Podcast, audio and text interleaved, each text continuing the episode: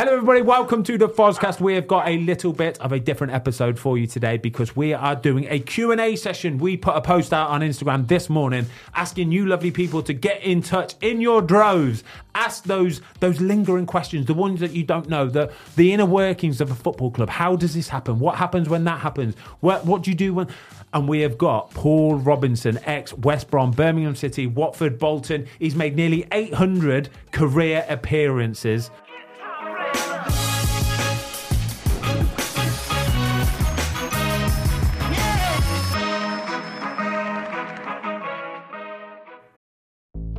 There's no better feeling than a personal win, and the State Farm Personal Price Plan can help you do just that. Talk to a State Farm agent today to learn how you can bundle and save with the Personal Price Plan. Like a good neighbor, State Farm is there. Prices are based on rating plans that vary by state. Coverage options are selected by the customer. Availability, amount of discounts and savings, and eligibility vary by state. Hear that? It's the sound of someone whacking the ground with a rake. Specifically, they're beating around the bush, which we've done enough of in this ad too, so let's get right to it.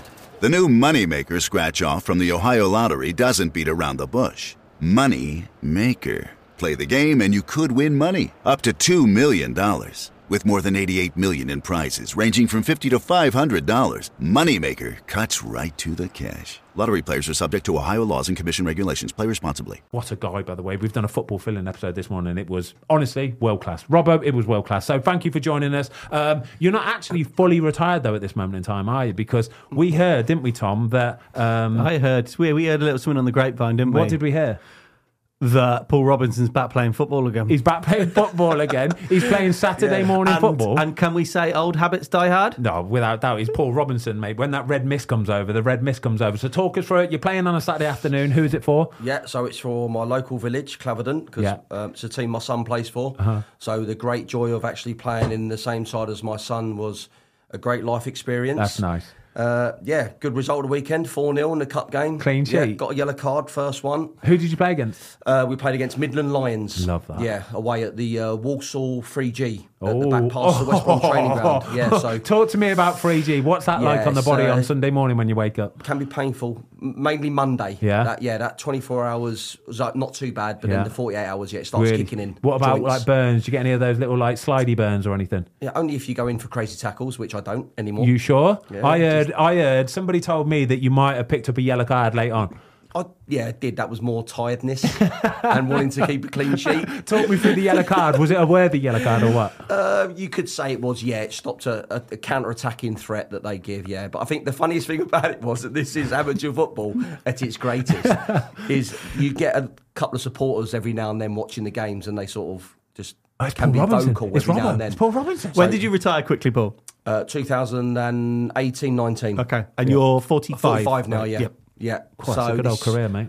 the first time, obviously, since I've left Millwall, that I wanted to get back involved in Yeah. playing football and how would my body cope with it. And I feel great. I actually feel really good, which is, and it keeps my mind uh, active as well, which is even better for And you me. put a dirty tackle in, and it wasn't a dirty one. It was just a lazy, late, like just sort of. Oh, I'm too tired with this now. You running at me, so but let's just let's just finish it there. um, so yeah, I took a yellow card for the team, and then all of a sudden I've got this. Just one geezer's just standing, and it makes me laugh every time now. I just remember it. He just put his arm, Robbo, Robbo, we loved you at the Albion, Robbo. And I was like, oh my god, is this what my Saturdays are all Can about? Can you imagine how surreal that must be, though, for like a, an ex West, like a, an ex West Brom player, and then you've got a West Brom fan on the sideline watching one of his heroes from back in the day absolutely end somebody, nail somebody in the 90th minute, picking up a old, old, old habits, old, do- what is it? Old, Old dog, new tricks. No, Uh, old habits die old hard. Habits die yeah. hard, yeah. Basically, everybody knew he was going to get a card, and there he is. But it's nice to see you back, mate. And we're looking forward to this one today because you're going to help me lift the lid on all of these sort of all of the questions that we've got in. First of all, I'm going to start with one, if that's okay, lads, please, because I got a question sent to me from text message this morning. Um, that's from a guy called Steve Thompson. Do you know a guy called Steve Thompson? Steve Thompson, I know very well. Steve Thompson is the uh, manager of Norton Lindsey under 15s, who my son and your son play for. Um, Robbo is also kind of the assistant manager. Is it fair to say Helping out. The yeah, coach, help, helping Tom out. the yeah. coach, the assistant manager, the help out. He's he, he's a good guy to have on the sidelines. Basically, you get into the referee's ear a little bit, don't you? Um, and anyway, Steve, um, after an incredible four-two win yesterday against top of the top of the league team, um, sent a question in that said, "Robbo." Um, did Tomo, which is Steve, did he make the subs too early yesterday, and did that nearly cost us the game? No, he didn't make the subs too early because I think in grassroots football you've got to give all the boys a chance. Love that. Um, so the rotation of the teams are important. That every kid's getting their minutes, and it's just it's just character in the game. It, it's just the way the game changes. Unfortunately, in football, it's you could be winning one one minute and then the next minute you could be level, which Yeah. we were. We ended up conceding two goals to set pieces, two two, but that just shows you then the character of the boys. Second half went and and went and won the game four two in the end. So yeah, brilliant. Resilience, isn't it? That's what it's all about. We're big believers in resilience, But aren't with we, the Robert? grassroots football, like Tomo there, obviously he's the manager, and I, I help out. Um, just just try and obviously give my perspective on the game and try and help the boys because it is under 15s football. It's it's a learning game for them, Yeah. and to give them as many minutes as they can and rotate, it is it's great for the boys. Yeah, love that. Right, in that case, then let me ask one question from myself, and then we'll get into all of the Instagram questions. On the back of that, in both of your opinions, what age is the right age for young players to go into an academy? Oh, Robbo, you. I mean, I, this. I Go on, personally believe this. that they they shouldn't be too young. What's your thoughts, guys? Love this. I think you get the two types of players that are naturally built for academy football, or they're not ready for it at all until the later stages. Which I'm a big believer in. In the way it goes sometimes in the academy, you could be in there from the ages of nine, put it, but it's earlier. But from nine all the way up to 16, and you get told you're not getting a contract. That's the most devastating news that you want to hear. Yeah. That you've worked all of that. Or you go and carry on playing grassroots football with your mates, having fun. You get past the 16, 17 age, you're not told you're getting a contract, you're not getting a contract, but you're still having fun with your mates. But then you get later on in your career and you're playing at a, a level where you're now getting recognised and you're getting watched by scouts, and then you go into that environment. I find it's better because one, you've played against proper men and you've developed at a young age to get beaten up by men and kicked around the pitch, and then you go into that environment where you're ready made. Whereas in academies, are they ready made for it? That's that's a good point. But Ben, just on the on the flip side of that, just to play devil's advocate, if you're getting top level coaching from the age of let's say ten to seventeen, whereas um, like Paul was just describing, are then those kind of Sunday league players at a disadvantage? Yeah, without without doubt, I still think the the coaching can be good depending on the coaches and who's doing it. But I just think I prefer the latter model that you spoke about there, Robbo, where I think it I think it makes you more of a rounded individual, more of a rounded footballer, Robust. more robust, more resilient. Um, I, I do, I you know, I towards the end of my career, I saw some of the young players coming through, and I just think they're a little bit too mollycoddled, a little bit too wrapped in cotton wool. Everything's kind of been handed on a plate to them. Again, you get the certain individuals. It's about their character, their, what they are as a person. You get the odd one that sticks out, and you think, "Oh, he's got a real good chance he has," because his mentality, his professionalism, the way he approaches it is is done properly and it's in the right manner. Um, but I do worry that in that academy system, I think if they if they are a real shining light and they're they're exposed to first team action or first team training early doors, that then leads with a new contract and being hyped up, and I, I and I do think that can be damaging. So I don't I don't believe in putting kids in a in an academy from a young age whatsoever. I like per, my personal experiences. I, I left school at sixteen. I was a chef for two years playing non-league football, but it it afforded me that that roundedness where I appreciated what it looked like to go out and work 40, 50 hour weeks Yep. in a kitchen, sweating, working And hard. probably less pressure, Ben, right? Le- much less pressure, and then when I got the chance to play football, I think I, I appreciated it a lot more. Right, nice. Okay, right, we're going to dive straight in. We've got one here, um, an interesting one. It's an anonymous one on, on Instagram. Is snus used a lot at the top level? Now, Oh. what snus is, it's little tobacco pouches, Yeah. right? Little disposable. It's, it's not chewing tobacco, is it? No. no, because you don't chew it; you just No. leave it in your gum. yeah, so like Yeah. we're in America in the old days, you'd see people with chewing tobacco and they don't spit, Spit it, it into a spittoon. Yeah. This is little pouches of tobacco that people put on their gum, Yeah. and it gives them a hit. The tobacco, I believe, will go you know quickly into the bloodstream and give them that little buzz. I Now, think I think Jamie Vardy's made it a bit more sort of famous, hasn't he? Because he's Yeah. obviously somebody that uses it. right. So, what's your experience of this, guys? Is it used a lot? And what are your thoughts? Um, yeah, it's, Yeah, it's used a lot. It's used a lot. And my thoughts on it are is it's your choice. with what you want to do. It's but the, the the worst thing for me is what I hate is I see it lying around everywhere. Just put it in the bin. Yeah. It's like any bit of rubbish. It's like if you're going to do it and you're going to take it, just if you're going to replace it, then just put it in the bin. Don't leave it in the shower. Don't leave it in the corridor. Even put it in your pocket and save it for later. And put because it what you've got to remember is that other people that, like the other staff members that work in and around the offices, around training grounds, and they walk up and down and see that in the corridors, I just find it disrespectful. Just put it in the bin. Yeah, yeah, that's fair enough. It- it- it's it's it's very common in football. I mean, very very common. like you would see I would say a high I percentage would of say players use it. Yeah. 40 50 percent of players, maybe, maybe that much. Do you think?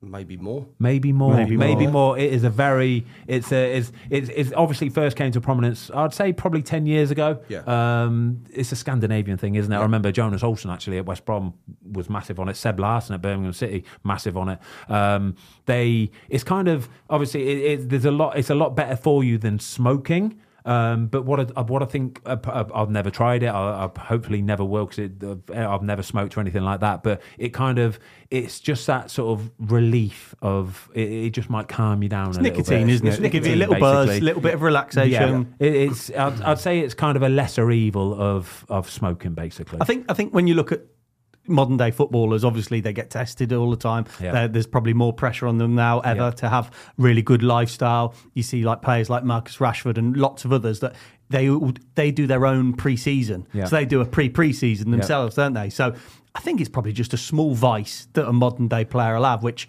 there's nothing too wrong with that, yeah, there? maybe a little bit more research needs to go into it, maybe. But, Yeah, I, but- I, but I'd that, say but that it's will come from the doctors, won't it, or the Yeah. medical department? That is, that's then the issues when that's brought up. But Yeah. as far as I'm aware, it's, there's no. I- I, I don't think There's there's, no an issue with with it. it. It's probably, like I say, it's a it's a lesser evil than turning to some of the harder alternatives, which could be smoking or alcohol. Um, so I'd say that as long as it's not a problem or an addiction, I, I, I think it, I think it's okay. okay. Fair enough. Very right. common though, very common. Okay, we've got a question for Junior J five oh four six one. If you could have played under any manager in your career, guys, who would it have been?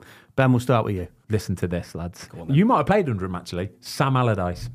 No, I didn't. Did you know? no, he left Bolton just Oh, before I went. So um, I remember um, Sam Allardyce. Um, Paul Robinson, when I first got into the England team, was the goalkeeper, and he was at Blackburn with him.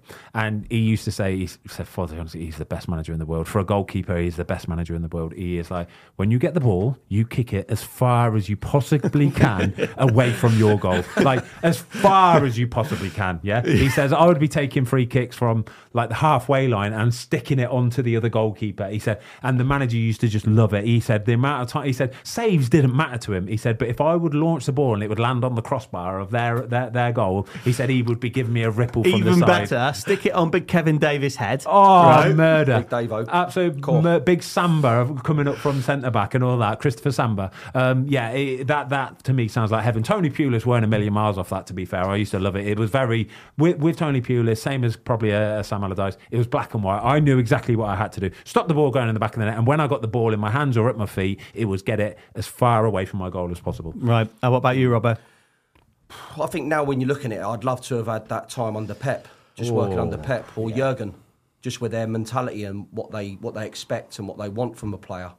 Um, Do you, do you think they would have made you a better player? One hundred percent, yeah, Really? yeah. Just because of that demand, but that work rate. I love work rate. I just love that.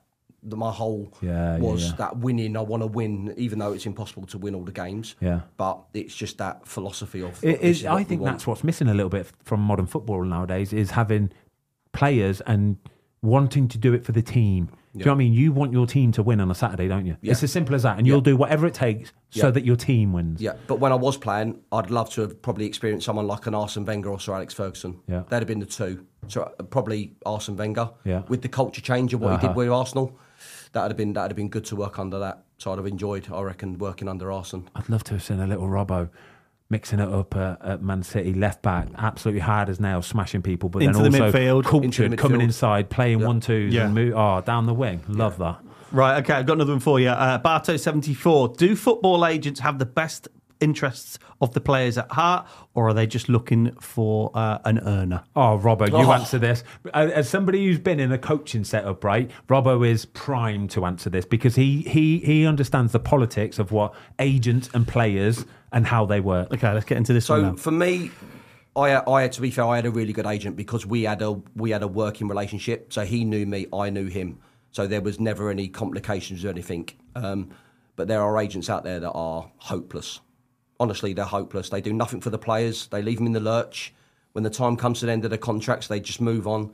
You're just treated like a piece of dirt. That's all it is. So that player now is left in. Well, what you, what else are you doing for me now? Like, where, where, where are you going to move me? Whereas they've got a new player on the scene that they see has got the potential, and they just move on to that because they they are they're worried about The potential to make them more money. to make them more money. And That's do you, all it is. Do you think because you hear a, a lot about it, especially with these super agents and stuff? Do you think that a high percentage of the time the agent's own agenda comes before the players? Their own agenda comes in because the only way they make money is by moving that player. Or yeah? re-signing a big deal? Uh, uh, not as much. Not as much, no. Nowhere near as much. They will get they will get a kickback and they will get paid when the player signs a new contract. But the big money comes when they sign for another football club, especially if that player can run his contract down. If a player runs his contract down and he can go on a free transfer and there's there's plenty of suitors, there's like three or four teams. That agent then is like, oh my gosh, I'm rubbing my hands here. It's like a bidding war. I can play him off against him, against them, off against them, and they can raise the price. And that agent, honestly, can ask for millions of pounds Yeah, yeah. for himself. He will say to a, a lot of the lot of the ones will be honest with their player and say, right. I will. What you tell me the team you want to go to, basically. So, so if you've got four big teams after you, you tell me the team you want to go to. I will get the best contract out of that I could possibly can. But what I will do in the meantime is I will play them all off against each other, and I will say to them, I want as an agent acting on my player's behalf. For me to bring that player to your football club, I want ten million quid. But this is this is this is all based on the fact that you're talking elite level players, Elite level, right? So, yeah, elite so if you're, um, I don't know, let's say a Mason Mount, a Declan Rice, a, a Yeah. Jude Bellingham, you're some, someone like that, you're their agent. I, I personally don't believe it's the hardest job on earth, No. right? But, you know, working inside football, It's to, to connections. agree, It's connections. It's, it's, it's about It- having it that is. network. I think where the agents are really good, or potentially can be really good, is if that player maybe isn't in absolute high demand, or maybe slowly, like slightly further down the pyramid. Is Yeah. it fair to say they probably have more work to do? Um, well, yeah, it's a selection of player, isn't it? I, I I find the best agents are the ones that have the the like the, the smaller number of players. Yeah. Because then individually they get to know that player with a relationship. Because that player after games will not want to go sometimes and phone. Um, like you say, your partner or your family member, they might want an agent's view on what you thought of the game was if he was at the game watching it, Yeah. and then he would you'd give that value opinion of what you thought. So say now for me, if I started up an agency, I would probably only want ten players. So them ten players I would have a close relationship with is that I'm getting to them game by game, but I'm also an- analysing their game and you- I'm helping them. You're offering them a offering real them valid a real opinion. value package It's Yeah. of service what as you well. get. Yeah, so yeah. my service would be you would phone me if you're struggling, and I'd understand that. But I'd also be there, watch your games, and then I'll help you develop as a player as well because I've played it, so I understand it. But I'd also relate to how you're feeling on the pitch. Yeah, that's really important, isn't it? I mean, we've had um, Richard Lee, obviously, who's Yeah. a, a former colleague of both of yours. It Yes, would have been, yeah. yeah. Rich is, yeah. So, so Rich obviously is a is specialises in goalkeepers, but we know, speaking to Rich, that if you're if you're with Rich, he is analysing the data. He knows the numbers. He knows every one of his players playing across Europe and the rest of the world. But also, he's played in the game as well. So, if one of his keepers does want to ring him up, Rich is coming from it from a credibility point of view. Yeah, so, for sure. So, based on that, does it help if you're an ex-player? Do you think, Ben? Um, I would say so. Yeah, I would say so because how how crazy is it that a player would value the opinion of an agent that's never played football and take that opinion on how he played as sort of gospel almost? You know what I mean? You the people who you should listen to after a game are, are your coaches. Yeah, you you know for yourself first and foremost, don't you? You know if you've had a good game, you know what you've done well, and you know what know what you've done wrong. But the only real people is if you're a goalie, it's your goalie coach. If you're an outfield player, it's your manager, it's the coaches. You listen to their opinion. Yeah. Whereas nowadays, a lot of players are just they, they kind of hide behind this agent and they'll Yeah. they'll use him to shield everything else. Whereas I think if you're a former player as an agent like yourself, if you if you were to do that, Robbo, I know you'd be coming at it from a very honest, not trying to make money point of view. You're telling the player if he's had a bad game. You're telling the player what he can do better. You're telling him what he's done well, first and foremost. And then you're listening to his needs, what he wants as a player. If he wants to stay there, if he if he wants to move to another club, does he understand what that entails? Does he know that he's going to have to, have to uproot, find a new house, move his family there, new kids, new schools, new everything, all that kind of stuff? So the I think a lot of agents just don't even worry or think or give a second's thought to that side of it. They just see the money. It's a balance, though, right? So you, you look at a couple of examples. So there's, I think, there's um, more and more players now are getting kind of maybe family to represent them. Yeah. Um, I think Declan Rice, maybe Mason Mount. I'm not sure exactly. Maybe that's just on the commercial side. But one, you've got the trust, but then secondly, you kind of think. Are they getting the best deal they can? So it is a bit of a double-edged sword. And then you look at a Jesse Lingard in, of the world, and at the moment, you would probably say, from everything we know that's been out there publicly, maybe the representation hasn't Well, been. he's just well, a he's pa- just yeah. got rid of them all, Yeah, hasn't he? you go, yeah. But again, Jesse, now it's taken him that long to understand what good people it is to have around him, Mm. and he's finally taken that. He's bit the bullet and gone. I need to get rid of you. You were, you're not helping me, and I, w- I just want to be playing football. And I think the Paul Scholes comments made him realise a little bit on his posts. Yeah. By going, Jesse, look, everyone just wants you to be playing football because we know what a good footballer you are.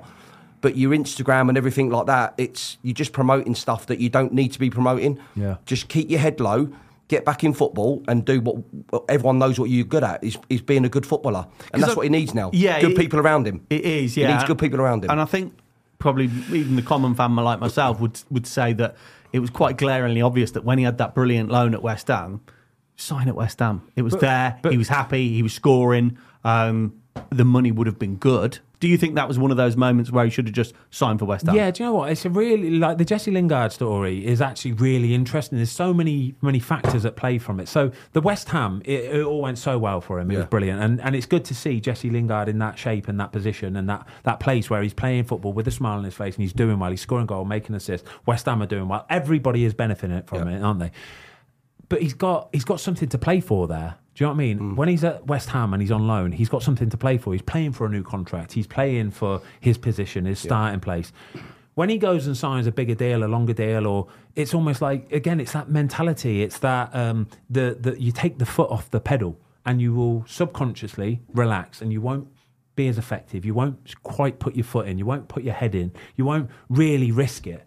And I think that's what he's got stuck in is the money that was on offer was so big, it kind of took his desire away a little bit. Uh, but, you know, I'd say that he's probably taken some positive steps in the last week or so to, like I say, get rid of his former agents and just put it out there that he wants to start playing football again. I'd say all the posts from Dubai where it's nice and warm is not necessarily the best thing or Yeah. the best look because there's a, there'll be football clubs out there looking at it going, "Hmm, I don't know if he's got the appetite. He's he just wants to be somewhere nice and warm. I want to see him in the nitty gritty. I want to see him on the park pitches and putting the hard yards in Yeah. and playing football. Yeah. That And- would be and, a good yeah, look. And, and my advice to Jesse is, and I've gone through this as well, is that I put myself out for trials when I didn't have a club. Yeah. And I think Jesse needs to do that now. I think he needs to go and prove his worth.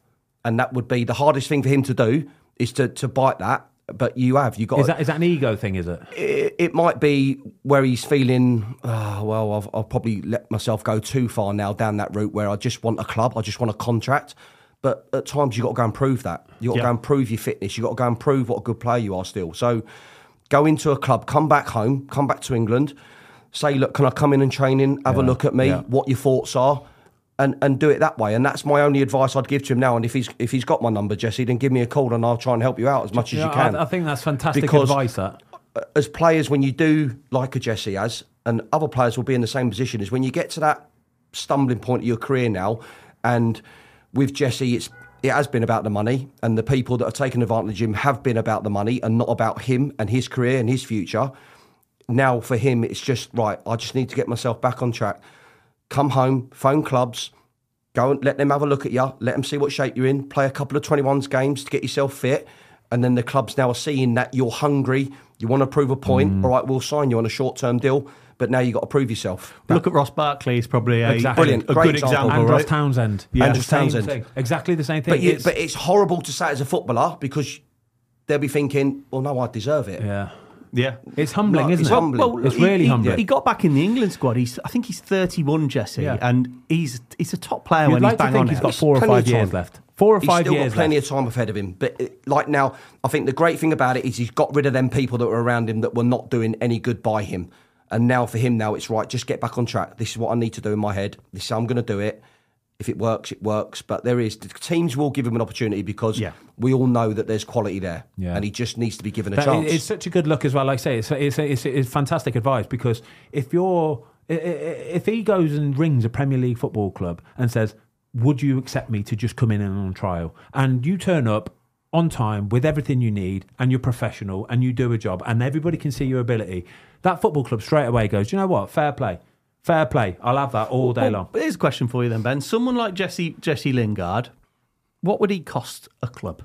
Um, obviously, it's free transfer, so No, they're- no, they're- as in as in if they had to go and buy someone of Jesse Lingard's you, quality. You, don't quite know what you're going to get. That's the whole point of going out on trial. Is when you're seven months without a football club like Jesse is, you don't quite know what you're going to get. So nobody is going to go straight away. I'm going to give you even twenty grand a week, thirty grand a week. They're not going to do that. Yeah, twenty grand a week is a million quid a year. Yeah, no football club is going to do that on somebody that's been out of the game for seven months. So the going on trial bit is the big bit. Show that you're fit. Show that you're hungry. Show that you're professional and you want to do a job, and then show your football skills when you get on the football pitch. That's the bit that you have to do to make a football club go right. I will now commit a contract offer for you. But like I say, there's no transfer fee. There's not a lot to lose. Yeah, you just take him on trial, see what you got, and then go from there. Fantastic, love it. Right, okay. Next question, uh, Dino, fifteen eighty five. Paul Robinson, what was the emotions like in the Great Escape year? So, firstly, tell us what the Great Escape was, when it was, and all about the emotions.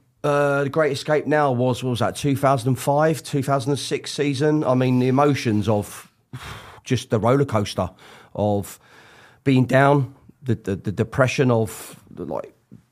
You could get relegated. You could lose people's jobs behind the scenes. So um, this was good at West- This is at West Brom. This is at West Brom, Yeah. and this was. Am I right in saying they were the only team ever to be at the time At bottom of Christmas. The first team. First, team, yeah. first, first team, Bottom ever. at Christmas, Bottom of Christmas to then stayed up. survive, yeah, to stay up. But then I obviously had the same at Birmingham when we did it on the last day Oh, away wow, at Bolton. yeah, yeah. So Wow. I've had it two times. Who where was the guy that scored? Who was it? Paul Caddis Oh, scored Paul the Caddis, equaliser. yeah, I remember yeah, in the 95th Wow. minute. But but yeah, I mean the emotions of it. It's hard to explain it unless you're in it. It's crying, laughing, um, Do you, do you know never wanting to be in them positions again. Do you know when you're losing week in, week out, and like I say, the, the whole atmosphere around the football club is bad and it's negative? Yeah. Does that affect your whole life? The negativity does because that's the biggest part of football is the negativity around it. It affects everybody. Yeah. So everybody involved in that football club, it affects you all. Does it does it linger down the line though as well? So does that affect you, which in turn will affect your maybe your wife, your kids, your your family members? Does it does it trickle that far down the line? I wouldn't say you try and keep it away from your family as much as you can Yeah. because obviously it's your working environment. Um, it's more of the, the good people that work behind the scenes, Mm. the ones that you know that could possibly lose their jobs or they got to take a wage Yeah. like deferral. The dinner ladies, the coaches, physios, like maybe the groundsmen have got to take cutbacks on on on like equipment that they need for the football pitches. Yeah. They're important things. Um, so yeah, so so that pressure, that intensity, um, but like you say, when it when it happens, it's you just you you're elated, aren't you? Yeah, you're yeah, celebrating to the max. You're you're overjoyed. You're cuddling each other. You're crying. It's like, and then, but you just don't ever want to do that again. It's Yeah. different to to winning a title to to what you've done. Is the difference in emotions with it is that you've earned that. You deserved it. It's it's like sometimes you think we didn't deserve to stay up, Yeah. but we did. But another team suffered Yeah. because they've ended up losing money now and getting relegated, and people at that club have ended up losing their money. So, yeah, it's just it, it, it's an emotional game. It is, but it's also a pressurised game in the people that you're doing it for behind the scenes that don't get the recognition that It- they thi- deserve. this is this is West Brom in the the kind of the boing boing years. Yeah. Basically, is where they get that sort of name of up and down, up and down, A up and yo-yo down. team, a yeah, yo-yo known team. as, they yeah. get promoted, they get re- they get promoted, they get relegated, and it's Kieran Richardson on the last day of the Yeah. season. Did he score two? Did he on the no, Kieran day? scored the second. Uh, Geoff Horsfield scored the first. Yeah, he just come off the bench. Yeah, nice. Yeah, so beat Portsmouth 2 0. Um, and then the other game was Charlton. I can't think who Charlton were playing. Fulham were playing Norwich, but Fulham absolutely spanked them about 7 0, I think, Yeah. that one. Um, but yeah, they drew 2 2 and they needed to win. So we ended up staying up. Oh, that's good. Fantastic. That's Right, good. I've got a question for you, Ben, from Lee Mason. Who was the forward that had the most shithousery? The guy that just yapped in your ear or was a pain in the ass all game? Um, he, he wouldn't necessarily yap in your ear, but Luis Suarez at Liverpool was just disgusting to play against. He was horrible As a goalie? against. As a goalie, as a defender, you would have you would have you would have not enjoyed it at all either, um, because he was one of those sort of players who would he would pinch you secretly. He would he would uh, like he would punch you if he could, little sneaky punches. He would. if he could leave one on you after the ball had gone, Okay. he would leave one on you. I remember him doing one to Jonas Olsson. I might have told it on the podcast before. We were playing away at Anfield, and Jonas has slid in to clear the ball from him, and I've just watched Luis Suarez just happily run his back two studs, the big studs, the, the long studs, yeah, the long stud, run them happily down Jonas Olsson's thigh, and Jonas is still sliding, and I'm watching Luis Suarez, not watching the ball, not watching anything, but his studs and Jonas's thigh and happily watching him just run it down it. And I thought, oh, you're horrible. And I remember saying to him, like, don't do that. You don't need to do that. But he's the sort of player I want on my team. I wouldn't want to do that to Jonas. He's an absolute giant. He's an animal. He's an animal. But that was Luis Suarez for you. But I want him on my team. I want that guy who is going to do win at all costs and he wants the team to win. It's as simple as that. All right, he then. wants the team to win. Robbo, what about you then? So, a different, slightly different question. Have you had any players over your career that are particularly vocal? Um, that might be on at you all game or or random, like oh, what you doing tonight, mate? Have, uh, like to put you off. Have you got any any vocal players that spring to mind? Um, vocally, you'd probably say Roy Keane. When you played against him, he was Yeah. always someone that he, tr- he'd just try and intimidate the team, not just you as a, like as an individual, but in the tunnel. He'd be going like the words, "Oh, you're not, you're not up for it. Look at these lot today, crumbling in their boots." He'd say that loud like to little, them, yeah, like just walking down the corridor. So just wouldn't give a care because he was Man United captain, so he was their leader. Everyone looked up to him, and he and he did. He intimidated people. He intimidated individuals. He intimidated the team, um, and that's just the way he was. But what a career he had doing it. Do, do you think like there's an element of it's before the game, like oh come on, Roy, wait till we get on the pitch, or is it the No, game is it's the No, game? that's where you would He's win the game. You'd Yeah. win the game in the tunnel before going out. If you had players like Roy Keane, that's where they'd win the game because they'd stand there, like shoulders high, rolled back, going, "These lot don't fancy it," and you'd look at them and you go, "Oh my God, Man United today! Look at them, Jesus." If, Roy you, if Keane you've got a couple started kids already. in your team, right, and Man United walk out and you've got Roy Keane there, and then you've got Sir Alex Ferguson walking out after them, right? That, that, like you say, that, that game is won. And he's got there and Vidic then. behind him. and- Yeah. That Vidic, game yeah. is won and you're there and turning then. around. You got them players like even Vieira. But when you're looking at Vieira, you're looking. You got your likes of Tony Adams and all that standing there, and you're going, "Me, by the way, lads." Yeah. Is, is this something that is just built into players, or are there people, coaches like you at football clubs, Robbo uh, and Ben? Is it something that you've spoke to players about that go, let's teach these young players Body these, language, these yeah, body behaviours? language, yeah. Body language. Yeah, you Yeah. try. Is yeah. this Massive. You Is try- this yeah. taught? Yeah, you, you try and teach the boys against the like even the grassroots teams about that some teams will turn up and they're all look at them they think they've won the game already. That should inspire you today, boys. Look, go out and enjoy your football. Play with a smile on your face, but look at the way they've turned up there. They think they've won the game already. So go and show them what you're all about. And it's just that the little motivational talks, but then you see it. The boys really get into it and they enjoy it. It's just it's just part and parcel of football. Yeah, it's that, absolutely. it's that banter, isn't it? It's, it goes into every aspect and Every every, walk of life. Of everything. Yeah. It is. It's body language, Yeah. mate. If you if you see a team that you can see are up for it and they're raring and roaring and they're they just look like their hackles are up on their back. You you do. It gets inside you and you think it's to be a tough day today. And subconsciously that will affect you. It's as simple as that. No, I like it. Right, I've got a quick one for you, Ben. If you could gi- give a quick one here. Davies 10, uh, Wrexham fan, looks like. Who has the better throw in, Rory Delap or Ben Tozer? Oh, I, I love your toes, but Rory Delaps was phenomenal. Rory Delaps would would go to the back post. it would go to the back post On a cold Tuesday on night a cold. Tuesday night. I'm going to chuck a curveball out there as well. With Come on. One. Dave Challinor. Oh, do you- he David was the OG. Jones. He was, was, the OG. He used to run down the was tunnel. it Tranmere? Yeah. Tranmere. He used to run down the tunnel and then onto the pitch to throw it straight into your box. He got a 20 metre run up just to launch a ball in there. He was the OG, Rory though, would wasn't say he? Rory was, he was Oh, he was scary, mate. He, Yeah. he was, he was Dave, like Dave but- Challinor, mate. Dave Oh, my Challinor. He was the one who set the standard, and then other people The fell in line. trailblazer. Yeah, the Yeah, trailblazer is what Right, he was. here's one for you both. The best derby game you've ever played in, not individual, but the biggest derby uh, game matchup that you've been involved with. Robbo? Uh, West Brom Wolves. Yeah. Oh, yeah. Or Watford Luton. Yeah, Up that, I'm, I'm Watford com- Luton, yeah, Watford. Luton surprised people. Yeah, yeah, that one's that one's fiery. It yeah, is a fiery Yeah, one, It's a isn't fiery it? one, but the the West Brom Wolves one, yeah, is lively. I, I don't. I, listen, I know it's very regional with football, right? Okay, I'm a Wolves fan. It's very regional. People do not understand the Black Country Derby. Mate, they- No. they- they've It only- is massive. If Wolves beat yeah. Brentford in the FA Cup, Yeah, yeah. there's a, That's- there's that's a Black one game I'm looking forward to, that is. Yeah, there's The a Black FA Cup Country time. derby, West Brom v Wolves, which will be a spicy It affair because be when it comes to a derby. Oh. all bets are off. Yeah. It- the, the atmosphere takes over, the emotion takes over. Yeah. I've played in some. Un, I, I was thinking about this a few weeks ago. I've played in some proper derbies. Me, I played in Villa Birmingham, West Brom Wolves. I played in Wrexham Chester. Yeah, Luton, Watford. Watford, Man City, Man United, Man City, Liverpool, Man United, Liverpool. Man United, Liverpool. It's oh no, I don't think I did play Liverpool for Man Did United. you not? No, but that, but I will, I will still say West Brom Wolves.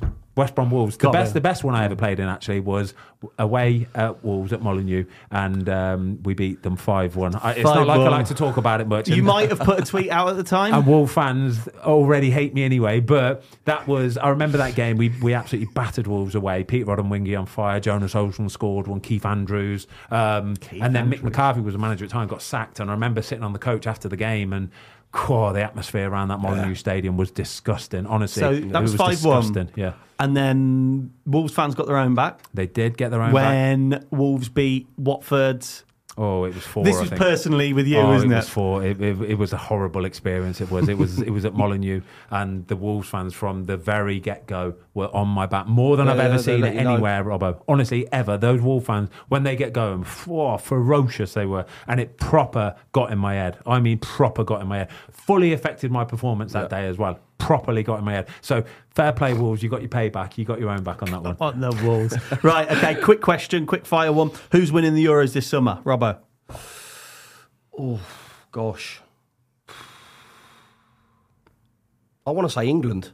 I'm going England. I'm going England. Fozzie? I've gone to stick with my country, yeah, because we've got a great group of players. Uh, uh, it'll be France, won't it? Come on, don't be silly. It'll be France. I'm, I'm I'm an England fan. I want England to win, and we've got a very good chance. But we are built as England fans to do really well and just fall short. That's what it is. I never country. had you down as a negative I'm Nelly. not a negative Nelly, but it's just been so.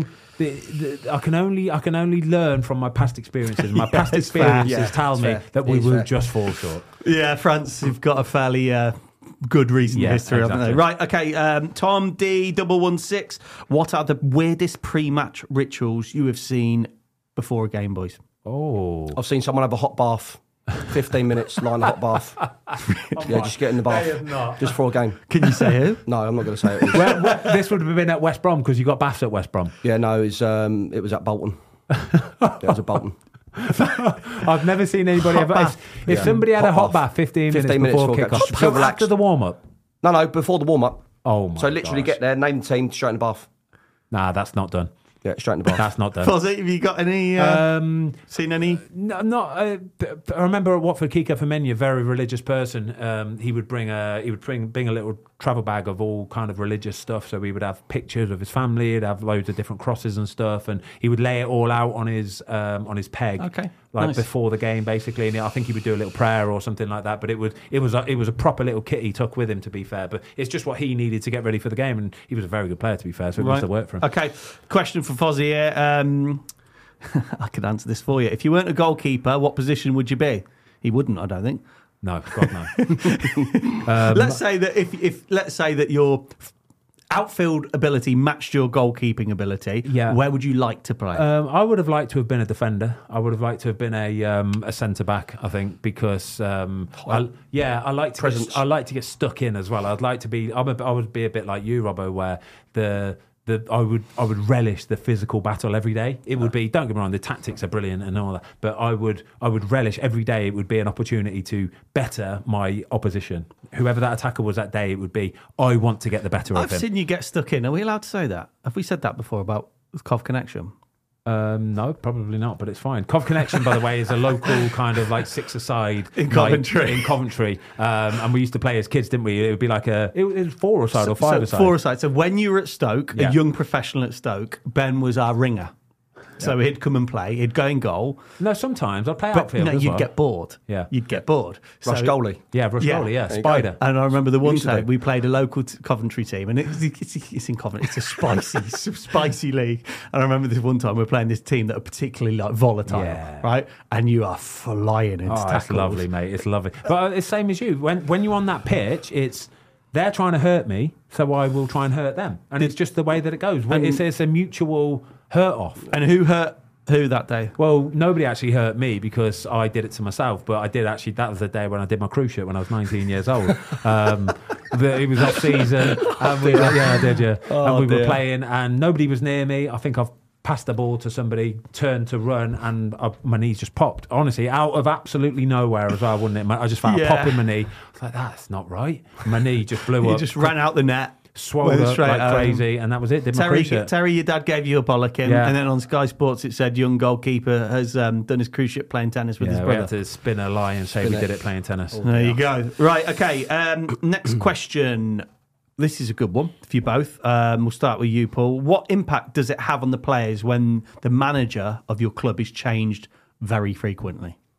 Um, yeah, it can be obviously not ideal. The stability, your player, um, working under different managers, different philosophies, different formations all the time. It's yeah, it, it doesn't help. So, as a player, though, all you can do is do what's best for you, and that's to play the position that you play and, and, and do as well as you can, and make the manager's decision hard to, to sort of take you out of the team. But yeah, it, it can be very dis, um, disruptive no stability and, and, and, and obviously not really much identity within the club if they're going to keep doing that.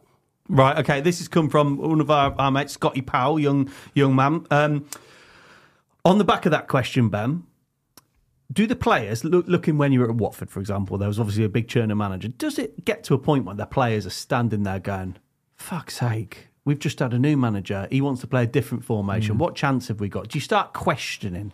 Yeah, a little above? bit, a little bit. I think it's um, you get you get especially at Watford, you got so used to it happening that you just knew it was inevitable, basically. Which which in turn is a bad place to be because you knew that that manager, if he got off to a bad start, would be under pressure straight away, and then it would just it would alter the dynamics of how the football club would work. Um, but as soon as a new manager is coming in, and you're looking at the rumour mill, you're looking at the betting odds, all that kind of stuff, you start trying to find out what that new manager is about. So as soon as you know there's a guy that's a favourite for it, you might look at some of the other players and say, "Oh, you played with him. What's he like?" And then you would find out. You'd get a get a sort of a gauge of what that guy's about. And most of the time, all you want to know is, is he a good guy?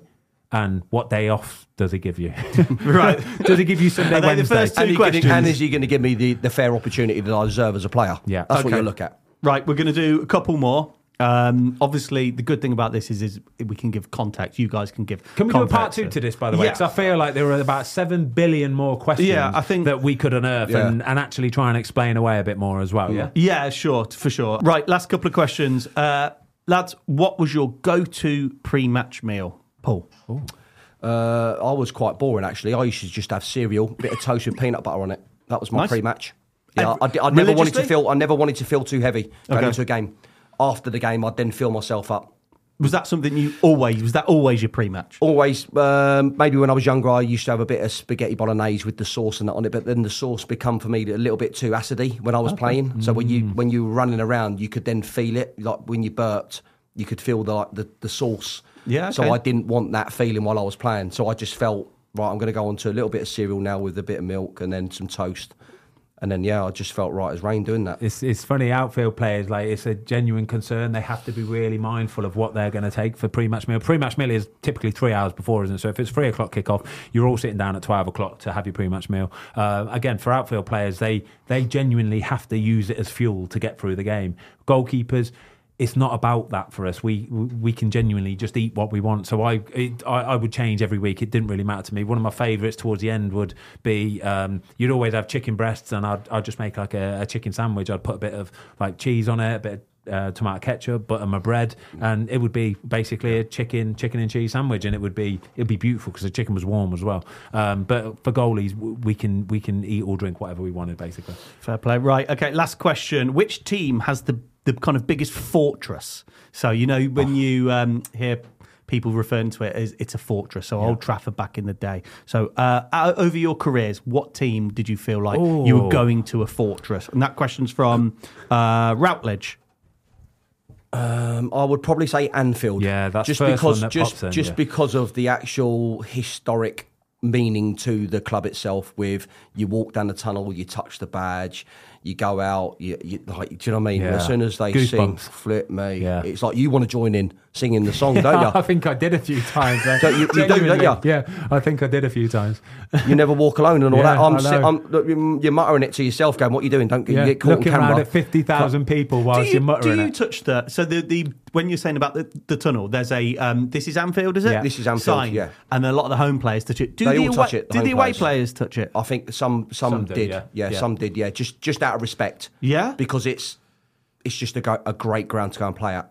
Fozzie? Yeah, that Liverpool was the first one that popped in my head. I, I would have said Anfield. Um, the, the- to be fair, there are. There's a few. Um, Newcastle is always incredible. It's, I, I think it's that wow factor when you walk out the tunnel and you look around and it just seems so ginormous and filled with fans. So Liverpool gives you that. Um, Newcastle, without doubt. Everton used to really kind of Yeah, intimidating as well, 'cause Intimidating, they're on top yeah. of you. That- that's that's a, Highbury that's was thing, another yeah. one as well. Yeah, The old was. Highbury, Yeah. like the even Arsenal, White Hart Lane, like mate. White out. Hart Lane, the old White Hart Lane, when Spurs were in their pomp with Harry Kane and Dele Alli and all them boys when they were going through a really good pa- spell. Oh, we're forgetting West Ham, mate. Oh, mate, come on, old school Park. West Ham, Upton Park. Upton Oh, well, that's Yeah. got to be one That- of the most intimidating places dis- as well. That was a you used to really walk tough out place, there. disgusting Just because place their to go. fans are lively. Yeah.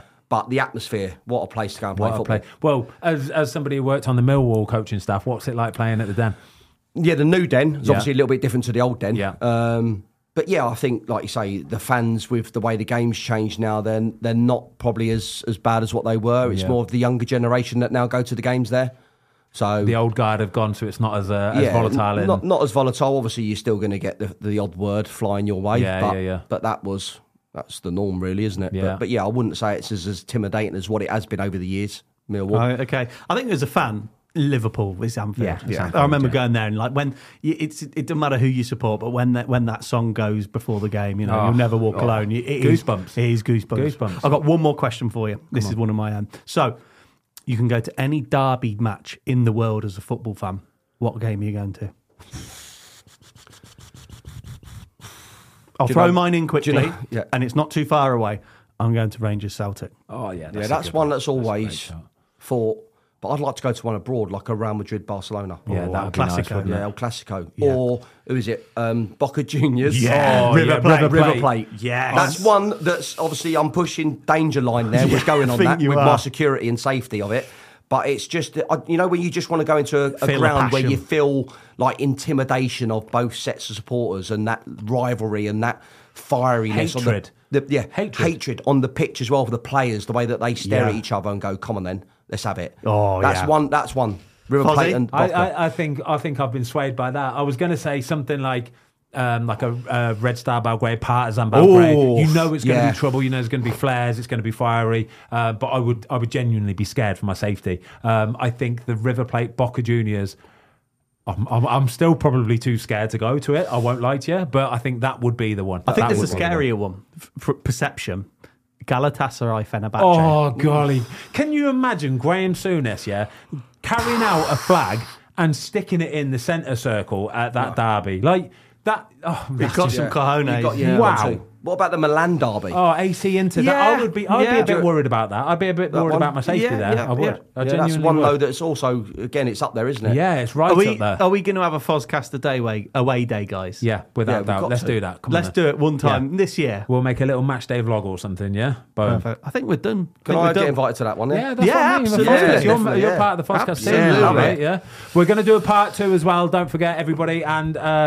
of the Fozcast team, Absolutely. now, mate. Yeah, we're going to do a part two as well. Don't forget, everybody, and thank you for thank you for listening. Thank you for watching. Uh, Paul Robinson, you've been incredible. Thank you, You've already Paul. done a football Cheers, fill-in fellas. today. That was world class. And the Fozcast, you backed it up, back to back successes for you. Um, so thank you very much. In the meantime, up the Fozcast. We will see you soon. Up the Up the Fozcast. Up the Fozcast. Thanks everybody for watching. We hope you enjoyed the latest episode of the Fozcast. Don't forget to give us a follow on Spotify. Up the Fozcast.